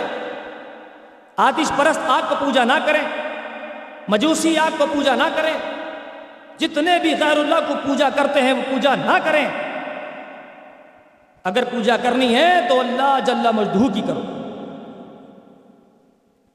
پھر فرمایا اسی رکو میں۔ فرمایا، یہ جتنی باتیں پیچھے بیان ہوئی ہیں نا ابھی، یہ سب باتیں۔ فرمایا، ان باتوں کو جاننے کے بعد، یہ بڑی غور طلب بات ہے۔ ان تمام باتوں کو جاننے کے بعد، یہ باتیں جتنی جس کو معلوم ہوں گی، اللہ کا خوف اس کے دل میں اتنا ہی آئے گا۔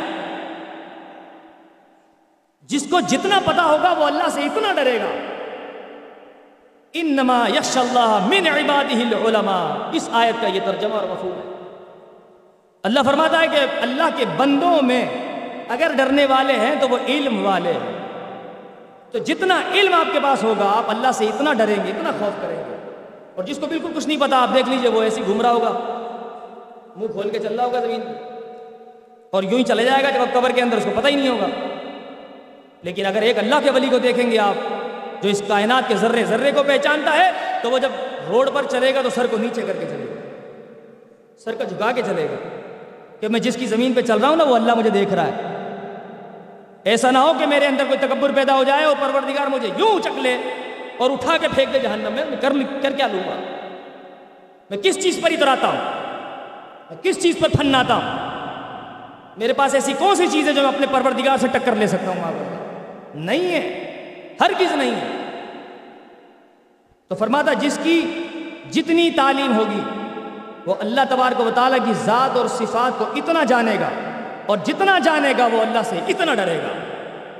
تو بس اندازہ کر لیجیے کہ جس کے پاس جتنا علم ہے، وہ اللہ سے کتنا ڈرتا ہے۔ ہر آدمی اپنا محاسبہ کرے کہ میں اللہ سے کتنا ڈرتا ہوں۔ بس جس کو جتنا ڈر اللہ نے عطا فرما دیا اور وہ ڈرتا ہو، اور اس کی ایک جھلک یہ ہے کہ اکیلے میں کم از کم، اکیلے میں اسے پروردگار عالم کا خوف تاری ہو اور وہ گناہ نہ کرتا ہو، وہ سمجھ لے کہ اللہ نے مجھے ڈرنے کی اور خوف کی توفیق عطا فرما دی ہے۔ نبی پاک علیہ السلام والسلام اس آیت کے تحت فرماتے ہیں، حدیث پاک میں۔ فرماتے ہیں کہ اس پوری کائنات میں سب سے زیادہ میں اللہ سے ڈرتا ہوں۔ آپ اندازہ کر لیں، قرآن کیا کہہ رہا ہے، انما یخش اللہ من عبادہ العلماء۔ کہ اللہ تبارک و تعالیٰ کے بندوں میں سب سے زیادہ اللہ سے وہ ڈرتے ہیں جو علم والے ہیں۔ نبی پاک صلی اللہ علیہ وسلم فرماتے ہیں کہ اللہ سے سب سے زیادہ میں ڈرتا ہوں۔ تو اس کا مطلب یہ ہوا، کائنات میں اللہ کے بعد سب سے بڑے عالم حضور علیہ السلام والسلام ہیں۔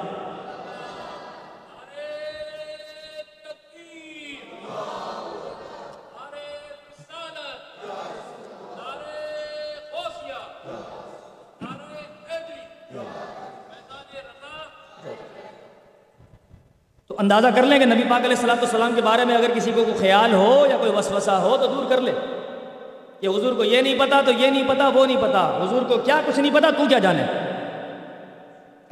وما ہوا الغیب بدنین وہ وہ نبی ایسے ہیں جو غیب بتانے پر بخیل نہیں ہے اگر کوئی کہے نہیں، اس کی تفسیر یہ نہیں تھی، اس کی تفسیر یہ ہے کہ اللہ غیب بتانے پر بخیل نہیں۔ تو یہ تو اور مضبوط تفسیر ہو گئی۔ چلو تمہاری تفسیر لے لیتے ہیں۔ اگر اللہ غیب بتانے پر بخیل نہیں، تو نہ جانے کتنا بتایا ہوگا۔ اپنے محبوب کو یہ بھی بتایا ہوگا، وہ بھی بتایا ہوگا۔ اچھا پھر میں آپ کو ایک، کیونکہ وہ آگے آ رہا ہے، لیکن میں آپ کو پہلے ایک بات بتا دیتا ہوں۔ حضرت سلیمان علیہ السلام والسلام کی تین سو بیویاں تھیں۔ تین سو بیویاں تھیں۔ تو ایک دفعہ ایک رات وہ اپنی نوے بیویوں کے پاس گئے۔ نوے بیویوں کے پاس گئے۔ اور انہوں نے نیت کی انشاءاللہ تعالیٰ کہ اللہ نے مجھے اگر اولاد دی تو میں جو ہے یعنی انشاءاللہ نہیں بولا تھا انہوں نے، ٹھیک ہے؟ بغیر انشاءاللہ کی بات کی تھی کہ اگر اللہ نے مجھے اولاد دی تو میں ان سب کو مجاہد بناؤں گا، وہ سب جہاد کریں گے اللہ کی راہ کیونکہ ان کو کسی نے جو ہے یعنی اللہ کے کسی بندے نے ایک ہزار اونٹ پیش کیے تھے۔ وہ اونٹ اتنے تیز دوڑتے تھے کہ ابھی بس انہوں نے تین ٹانگوں پہ وہ کھڑے ہوئے ہیں اور چوتھی ٹانگ کو ایسے پنجے پہ رکھا ہے۔ صرف نوک رکھی ہے زمین پر۔ ابھی دوڑنا شروع کیا تو آنکھوں سے غائب۔ کتنی اسپیڈ ہوتی۔ ہوا پہ چلتے تھے۔ تو ایک بچہ پیدا ہوا۔ وہ بھی عجیب الخلقت پیدا ہوا، ناقص الخلقت پیدا ہوا۔ اور وہ انتقال کر گیا۔ نبی پاک صلی اللہ تعالی علیہ وسلم، بخاری اور مسلم میں یہ حدیث پاک ہے۔ یہ میں آپ کو اس سے جوڑ کر بتا رہا ہوں اس لیے۔ یہ حدیث صحیح ہے ان میں موجود ہے اور مرفوع حدیث ہے۔ حضور علیہ السلام فرماتے ہیں کہ حضرت سلیمان علیہ السلام والسلام اگر انشاءاللہ فرما دیتے، تو اس رات اللہ تبارک و تعالیٰ ہر عورت سے ایک مجاہد کو پیدا فرماتا۔ اور وہ اللہ کی راہ میں جہاد بھی کرتے۔ فرمایا کہ ہر عورت سے لڑکا پیدا ہوتا، یہ ایک علم غیب کی خبر ہے۔ پھر فرمایا کہ ہر لڑکا جہاد بھی کرتا، یہ دوسری خبر ہے۔ اور یہ پہلی خبر یعنی تیسری خبر کہ اگر وہ انشاءاللہ کہہ دیتے، تو یہ تو ایک خبر ہوتی چوتھی خبر یہ کہ پورے واقعہ کا پتہ تھا۔ اور پھر اس واقعے کو بتایا کیسے یہ بات بھی پتا تھی۔ اور کتنی باتیں بتاؤں؟ آپ گنتے جائیں، تھک جائیں گے بھائی۔ ہم پڑھ پڑھ کے تھک جاتے ہیں۔ اللہ نے نہ جانے نبی پاک علیہ السلام والسلام کو کتنا علم عطا فرمایا، تم کیا حساب لگاؤ گے؟ اپنی اوقات دیکھو، اپنے گناہوں کا حساب لگاؤ۔ اپنے گناہوں کا محاسبہ کرو ادھر ہی بیٹھ کے۔ اور اس کے بعد پھر جو ہے، جہاں بھی تم یہ باتیں کرتے ہو کہ نبی پاک علیہ السلام والسلام کو نہیں ہے، کچھ بھی بتاؤ۔ ایسا نہیں ہے، حضور علیہ السلام وہ جانتے جو کوئی نہیں جانتا۔ اللہ نے بہت کچھ سکھا دیا انہیں۔ تو یہ قرآن بتا رہا ہے نا ہم کو۔ اچھا میں نے آپ کو دونوں باتیں قرآن مجید سے بتائی۔ صرف حدیث پاک سے اس کی تصدیق کی ہے۔ آگے بہت زبردست یہ پورا رکو میں آپ کو سناؤں گا۔ کیونکہ میں ہر رکو سے آپ کو دو دو تین تین لائنیں سنا رہا ہوں، لیکن اس میں آپ کو میں پورا سناؤں گا۔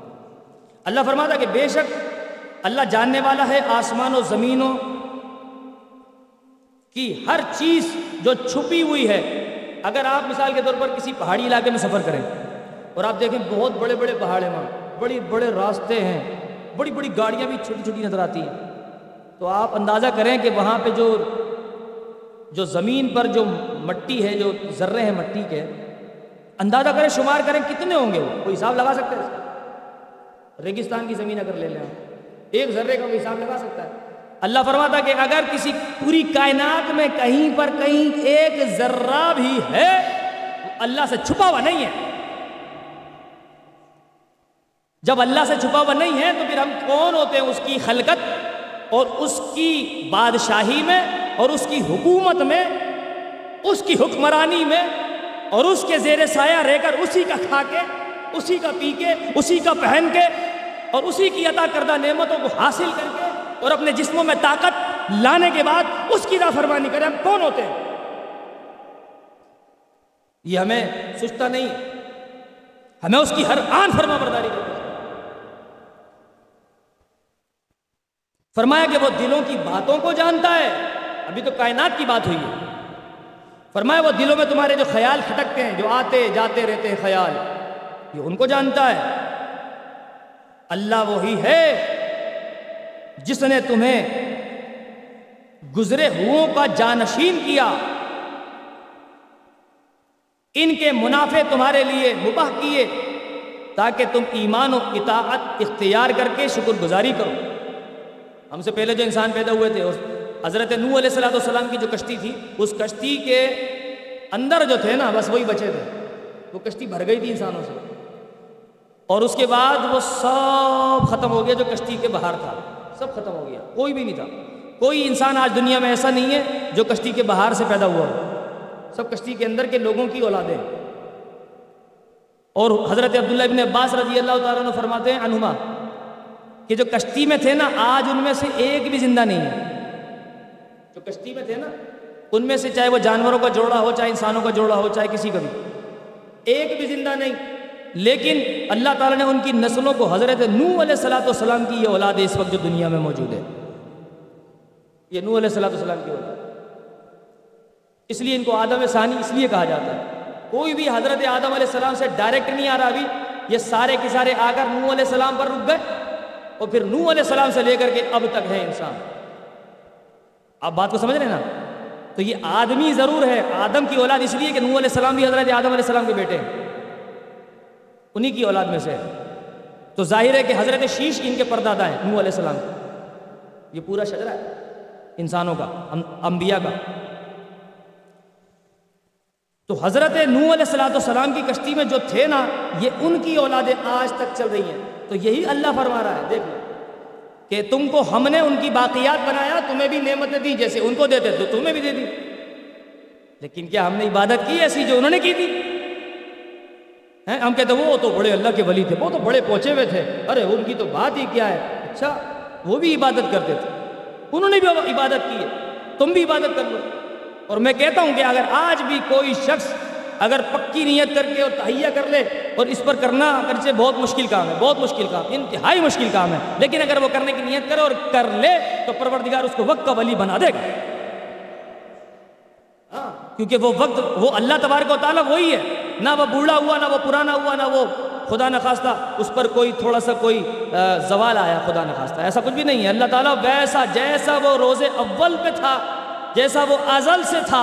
اول تو نہیں، ازل سے تھا، وہ ابد تک ایسا ہی اس پر بڑھاپا نہیں، ہم بوڑھے ہو جاتے، ختم ہو جاتے مر کھپ جاتے۔ یہ رب وہی ہے۔ ہم بڑی، وہ ایک مثال دوں میں آپ کو کہ ہم بڑے خوش ہوتے ہیں۔ اچھا یہ فلاں شخص جو ہے، یہ اس سے مل کے آیا ہے۔ اس سے فلاں سب سے بہت مشہور آدمی ہے پاکستان کا بہت بڑا آدمی ہے۔ تو ہم اس سے ملے تھے۔ یہ اس سے ملا تھا، اس لیے ہم اس سے ملے تھے۔ آپ سمجھ رہے ہیں بات؟ یہ نفسیات۔ تو اب اب ذرا تصور کر لیں۔ یہ اللہ وہی ہے جس نے آدم کو پیدا کیا۔ یہ اللہ وہی ہے جس نے آدم سے باتیں کی۔ یہ اللہ وہی ہے، ہم اس کی بات جو کر رہے ہیں اس وقت۔ اور یہ ہماری باتیں سن رہا ہے، یہ وہی ہے جس نے موسا کو بھیجا تھا، ہارون کے پاس۔ یہ اللہ وہی ہے جس نے عیسیٰ علیہ السلام کو بغیر باپ کے پیدا کیا۔ یہ وہی اللہ ہے جو حضرت سلیمان علیہ السلاۃ السلام کو پروردگار ہے۔ یہ وہی اللہ ہے جس نے داؤد علیہ السلام کے لیے پوری کائنات کے پہاڑ اور پرندے مسخر کر دیے۔ یہ وہی اللہ ہے جس کی عبادت کی ہم بات کر رہے ہیں۔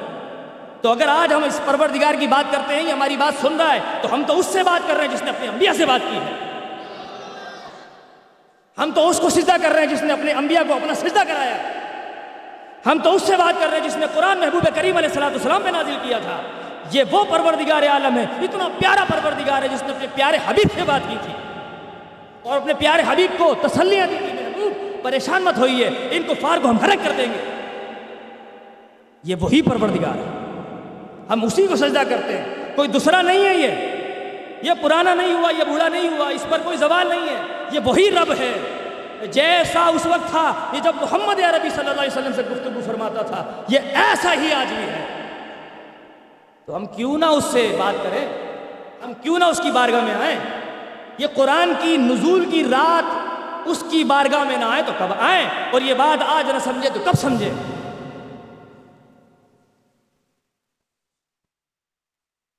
پھر آگے فرماتا ہے کہ اب جو نعمتیں تم پر اللہ نے نازل فرمائی تھی، تم اس کا شکر بجا لاؤ۔ اور جو شخص اللہ کی نعمتوں کا شکر بجا نہیں لاتا، کفر اور بدعمالیوں کا شکار ہوتا ہے، تو اللہ تبارک و تعالیٰ اس پر غضبناک ہوتا۔ ہے اندازہ کریں کہ جب آپ نیکیاں کرتے ہیں تو کتنی اللہ کتنا خوش ہوتا۔ ہے جب آپ اچھے کام کرتے ہیں تو اللہ کتنا خوش ہوتا۔ ہے کتنا اسے پیار آتا ہوگا آپ کو۔ وہ کتنی محبت کرتا ہوگا آپ سے۔ جب نیکی کی جاتی ہے، جب اس کی رضا کے لیے خرچ کیا جاتا ہے، جب اس کی بارگاہ میں، اور پھر میں ایک بات سوچ رہا تھا۔ جب میں مطالعہ کر رہا تھا قرآن پاک کا، تو میں ایک بات سوچ رہا تھا کہ میری اگر ٹانگ میں درد ہوتا ہے، کتاب کا مطالعہ کرتے ہوئے یا کچھ لکھتے ہوئے، تو میں سارا دن اس درد کو محسوس کر کے مزے لیتا ہوں کہ یہ وہی درد ہے جو صرف اور صرف تفسیر لکھنے کی وجہ سے میری ٹانگوں میں پیدا ہوا۔ تو مجھے بہت مزہ آتا تھا۔ پھر مجھے اس پر اچانک ایک بات ظاہر ہوئی کہ جب میں ایک چھوٹے سے درد کو لے کر اتنا لطف اندوز ہو رہا ہوں، تو جو اللہ کی راہ میں اپنی جانوں کو قربان کرتے ہیں، خدا کی قسم تو ان کے لطف کا علم کیا ہوگا یار؟ جو اللہ کی راہ میں زخم لیتے ہیں، جو اللہ کی راہ میں اپنی گردنیں لٹا دیتے ہیں، گردنیں کٹا دیتے ہیں، ان کے لطف اور مزے کا اور ذوق کا عالم کیا ہوگا؟ تو یہ اللہ عطا کرتا ہے، تکلیفوں پر بھی صبر اللہ عطا کرتا ہے۔ اور جب آپ کو وہ کوئی تکلیف دیتا ہے اور آپ اس کی راہ میں ہیں، خدا کی قسم اس تکلیف کی تکلیف نہیں ہوتی، بلکہ مزہ آتا ہے۔ اس لیے میرے عالت نے فرمایا ہے، میرے عالت کیا فرماتے ہیں؟ کہ جس کو ہو درد کا مزہ وہ نازے دبا اٹھائے گی۔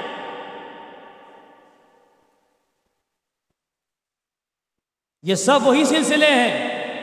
یہ سب نبی کریم علیہ السلام والسلام کے سلسلے ہیں۔ اصل اصل اصول بات اس پاک در کی ترمیم کر کے شیر بول رہا ہوں۔ آگے فرمایا کہ یہ جو پجاری ہے، پوجا کرتے اب دیکھیں چیلنج کی اللہ۔ نے بھائی، آپ کے پاس وقت تو ہے نا سننے۔ کہیں آپ بولے تو شروع ہو گیا اب ختم نہیں ہو رہی۔ ہے ایسا تو نہیں ہے۔ وقت ہے نا۔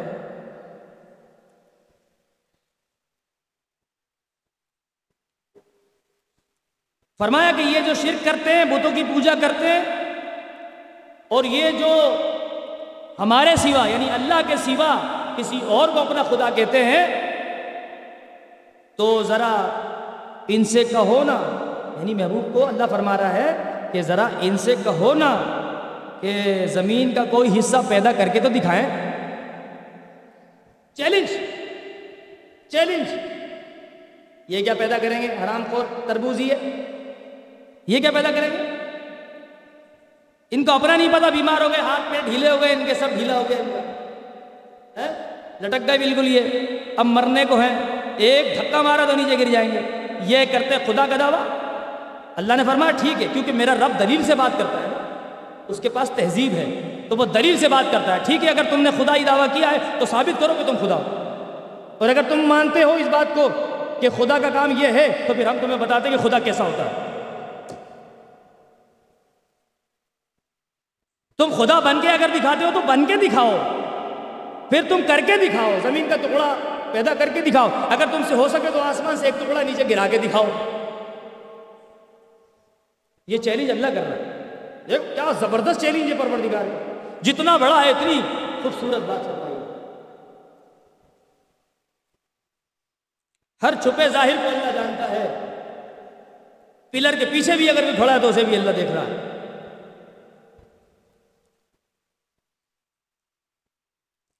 پھر آگے فرمایا کہ آسمان یا زمین کا کچھ حصہ اس میں کچھ دخل دے کے دکھاؤ۔ کسی سبب سے، پھر فرما رہا کسی سبب سے بھی تم اپنا معبود ہونا ثابت تو کرو۔ تو نہیں کر سکتے۔ کیسے ثابت کر سکتے؟ معبود تو معبود ہوتا ہے نا۔ معبود تو وہ ایک ہی ہے۔ معبود ایک ہی ہے۔ ذرا زور سے بول دیں، اللہ، ہمارا معبود اللہ ہے۔ اللہ کے سوا کوئی معبود نہیں ہے۔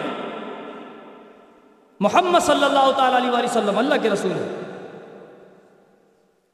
فرمایا، ہم نے کوئی کتاب ان کو دی ہو جس میں لکھا ہو کہ دوسرا خدا ہے۔ اچھا پھر یہ پروردگار دوبارہ فرما کہ اگر ان کے پاس کوئی سند ہے، کوئی دلیل ہے، کوئی کتاب ہے جو ہم نے ان کو دی ہو جس میں لکھا ہو کہ بھئی یہ خدا ہے، تو چلو، لے آؤ، لے کر تو آؤ دلیل۔ تمہارے پاس کوئی دلیل ہی نہیں۔ فرمایا، یوں ہی۔ یہ لوگوں کو دھوکہ دے رہے ہیں، ظالم۔ پھر مفسری لکھتے ہیں کہ یہ پجاریوں کو پنڈت دھوکہ دے رہے ہیں۔ پنڈت۔ وہ جو ننگا گلے میں چادر ڈال کے کھڑا ہوتا ہے نا، پتھر کے سامنے۔ زلیل ہے مشرق اور لوگوں کو جو بیوقوف بناتا ہے، مال اکٹھا کرتا ہے۔ اور بعد میں بولتا ہوگا، آج تو کوئی بھی نہیں آیا لانت دیتا ہوگا اس کو پتھر کو۔ آج تو کوئی بھی نہیں آیا۔ دھوپ تیرے کو تو کوئی ماننے والا ہی نہیں ہے۔ ہاں؟ اور جو وہ جس کے چار چار ہاتھ ہوتے ہیں، اور چار چار منہ ہوتے ہیں، وہ جو ان کے مندروں میں رکھا ہوتا۔ نام دیکھو مندر۔ ہاں؟ ہے می مٹاؤ باں لگاؤ، بندر۔ اور اندر بندر ہی ہوتے ہیں، اس لیے وہ بول بول کے مندر ہو گئے۔ بولے، آؤ مندر میں بندر دیکھو۔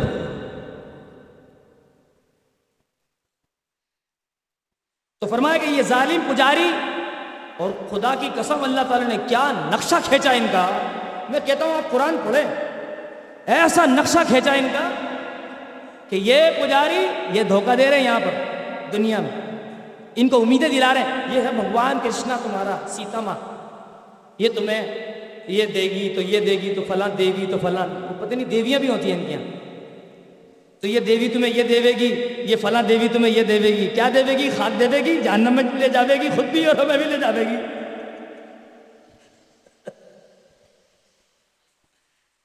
پھر فرمایا کہ یہ ایک دوسرے کو باطل امیدیں دلاتے ہیں۔ اللہ نے آسمان سنبھالا ہوا ہے۔ یہ کیا آسمان کا ٹکڑا گرائے گا نیچے اس کو کیا مجال؟ یہ پیر میں آئے پتھر تک پہنچ کے دکھائے۔ یہ پیر سے کسی پتھر کو ٹھوکر مار کے تو دکھائے۔ اس میں اتنی مجال نہیں۔ اگر ہم نے اس کو وہاں تک پہنچایا تو ٹھوکر لگائے گا۔ ہم نے نہیں پہنچایا تو اس کا تو کوئی ٹھوکر نہیں لگا سکتا پتھر کو۔ یہ آسمان کیا گرائے گا؟ پھر فرمایا کہ اگر زمین و آسمان کو ہم نہ سنبھالے تو تم پر گر جائے۔ تو کیا گناہ کرنے والے یہ نہیں سوچتے کہ جس آسمان کے نیچے ہم گناہ کر رہے ہیں، اگر پروردگار نے ہم پر ہی آسمان گرا دیا، پھر کیا کریں گے؟ اور اس کی ایک مثال دو ہزار آٹھ میں یا پانچ میں۔ پانچ میں تھی۔ وہ جو بالا کوٹ میں زلزلہ آیا تھا۔ پانچ میں۔ وہ زلزلہ آیا تھا نا آپ نے دیکھا کہ وہ چھتیں ایسی کی ایسی چھت پہ چھت چھت پہ چھت گر گئی، سب کو ختم کر دیا۔ وہ اللہ کا عذاب تھا۔ اور بہت سے اس کے قریب بچ گئے۔ بہت سے اس کے قریب تھے وہ بچ گئے۔ اور باقی مر گئے۔ تو اللہ کی نافرمانی جو ہے، وہ آپ چھت کے نیچے اگر کریں، آپ سمجھے کہ آپ تو چھت آ گئی۔ تو آسمان نظر نہیں آ رہا، تو تجھے نظر نہیں آ رہا۔ اللہ کو سب نظر آ رہا ہے۔ اگر کسی کے پیٹ میں درد ہو، وہ یہ کہے، یا اللہ پیٹ میں درد ہو گیا۔ خدا کی قسم، اس پیٹ کے درد سے وہ واقف ہے۔ یہ پیٹ کا درد دور کون کرتا ہے؟ اللہ۔ اگر کوئی بیمار کسی ڈاکٹر کے پاس جاتا ہے، تو وہ ڈاکٹر اس کو صرف دوائی دیتا ہے، وہ صرف سبب ہے، وہ ذریعہ ہے۔ اصل وہ تکلیف دور کرنے والا کون ہے؟ اللہ۔ کیونکہ قرآن مجید میں فرماتا ہے ویزا مریض تو وہ جب تمہیں مرض ہوتا ہے تو شفا ہم ہی دیتے ہیں۔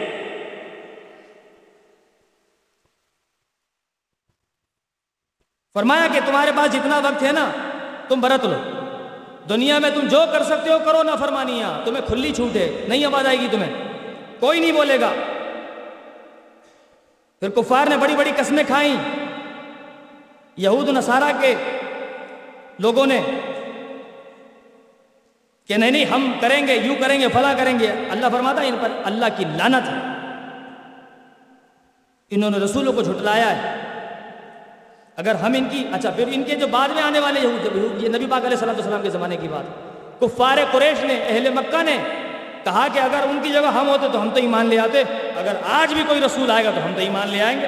جیسی حضور علیہ السلام السلام نے اعلان نبوت فرمایا، یہ پیچھے ہٹ گئے۔ یہ پیچھے ہٹ گئے۔ یعنی سید المرسلین، خاتم النبیین، حبیب خدا محمد مصطفیٰ صلی اللہ تعالی علیہ وسلم کی رونق افروزی، جلوہ آرائی ہوئی۔